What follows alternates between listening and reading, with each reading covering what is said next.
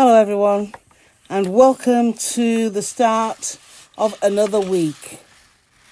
I hope that you all had a chance to keep Sabbath yesterday, even if it was only for part of the day. Well, our reading today is from Mark. We're continuing with chapter 3, verses 13 to 19a. Jesus went up on a mountainside and called to him those he wanted, and they came to him. He appointed 12, that they might be with him, and that he might send them out to preach, and to have authority to drive out demons. These are the 12 he appointed: Simon, to whom he gave the name Peter, James, son of Zebedee, and his brother John. To them he gave the names Boanerges, which means sons of thunder, Andrew, Philip, Bartholomew, Matthew, Thomas, James, son of Alphaeus, Thaddeus, Simon the Zealot, and Judas Iscariot. This is the word of the Lord. Thanks be to God. Well, Mark Wood's reflection today in Fresh from the Word is entitled, How to Get Our Spiritual Priorities Right. His key verses are verses 13 to 15. Jesus went up on a mountainside and called to him those he wanted, and they came to him. He appointed 12 that they might be with him, and that he might send them out to preach and to have authority to drive out demons. And here's what he says. There's a detail in the calling of the first disciples that it's easy to miss. Jesus chooses 12 and sends them out to preach and to have authority to drive out demons. For young men in a small town, it must have been very exciting.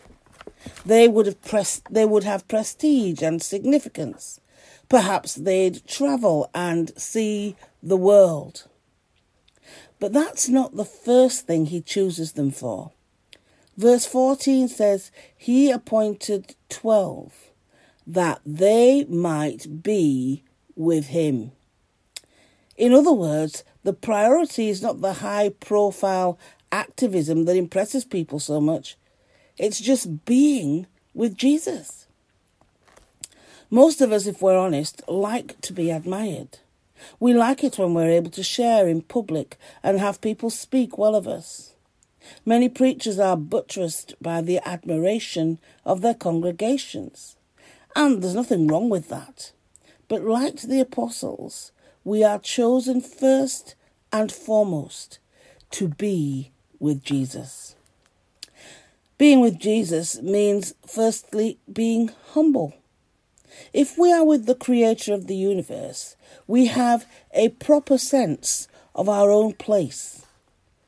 Secondly, it means being quiet and listening. The disciples who were with Jesus didn't try to dominate the conversation or force their own ideas on people. Thirdly, it means being willing to learn.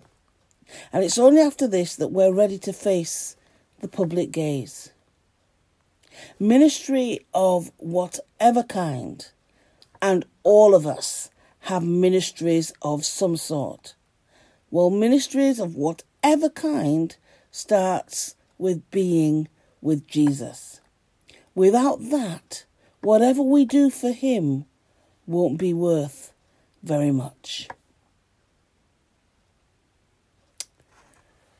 And the thought for today is, we know quite a bit about some of these first disciples, but nothing about others. Perhaps being with Jesus means we don't need the limelight. Food for thought there. I think one of the things that I like that he just said here is, all of us have ministries of some sort. I think sometimes people just think the ministry is with the minister, i.e. the ordained minister.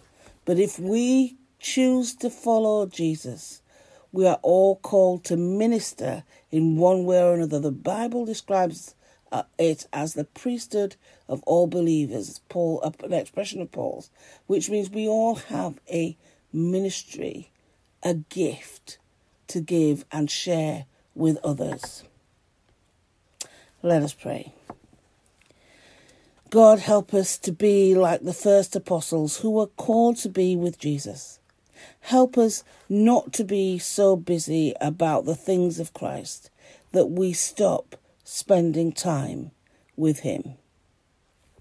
Lord, in your mercy, hear our prayer.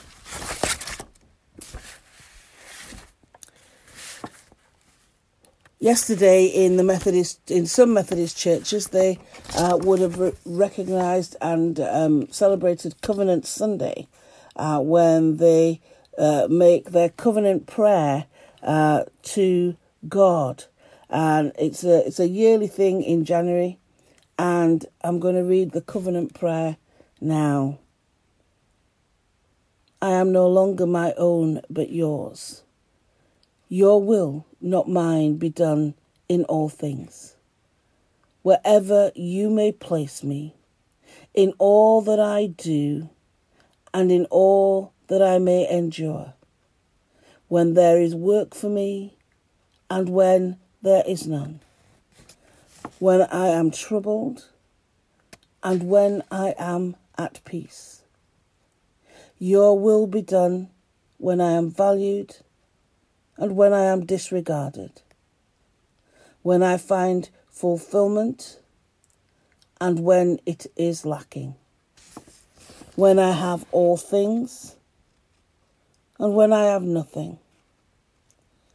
I willingly offer all I have and am to serve you as and where you choose. Glorious and blessed God, Father, Son, and Holy Spirit, you are mine and I am yours. May it be so forever. Let this covenant, now made on earth, be fulfilled in heaven.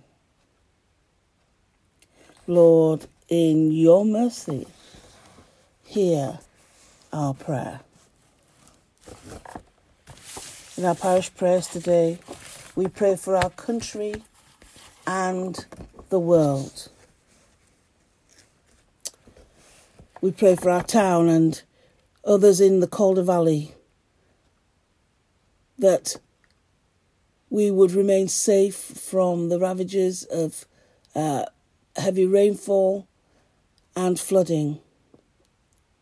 We pray that businesses would not suffer long-term permanent damage, but there will come a time when this town will thrive economically and socially once more. Lord, we thank you for our government, the Prime Minister, and all those in the political arena, that they will unite to work for the good of all people in our nation, given the pandemic we are in. We pray for the political climate. We pray for peace between divided communities. And in particular, we remember the situation in the United States of America right now. We pray for peace within families. We pray for peace between political opponents.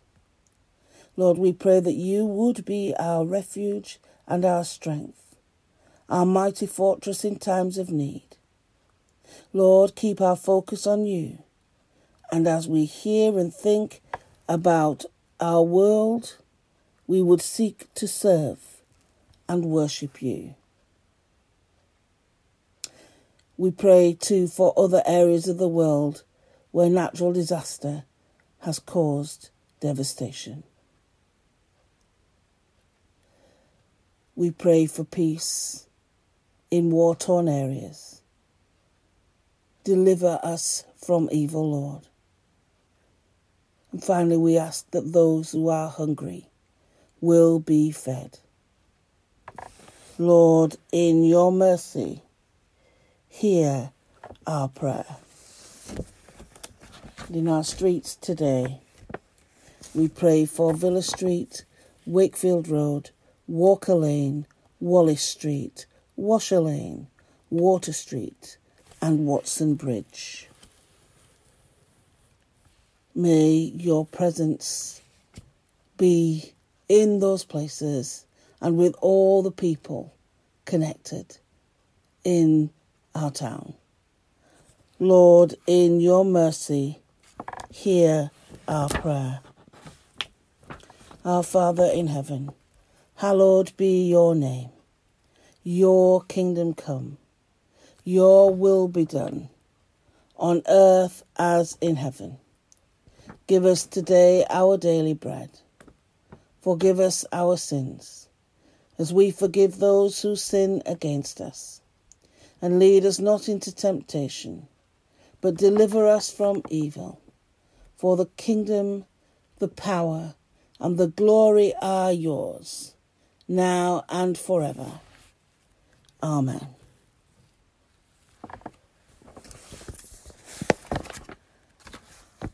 And so now, as we head into another week, may we drink deep of God's love, because God's love endures forever. May we drink deep of God's Spirit, because God's Spirit endures forever. May we feast on the abundance of God's gifts, because God's gifts never end. And the blessing of God Almighty, the Father, the Son, and the Holy Spirit be with you and remain with you always. Amen. So have a blessed day, everyone, and a lovely week ahead. See you tomorrow. Bye for now.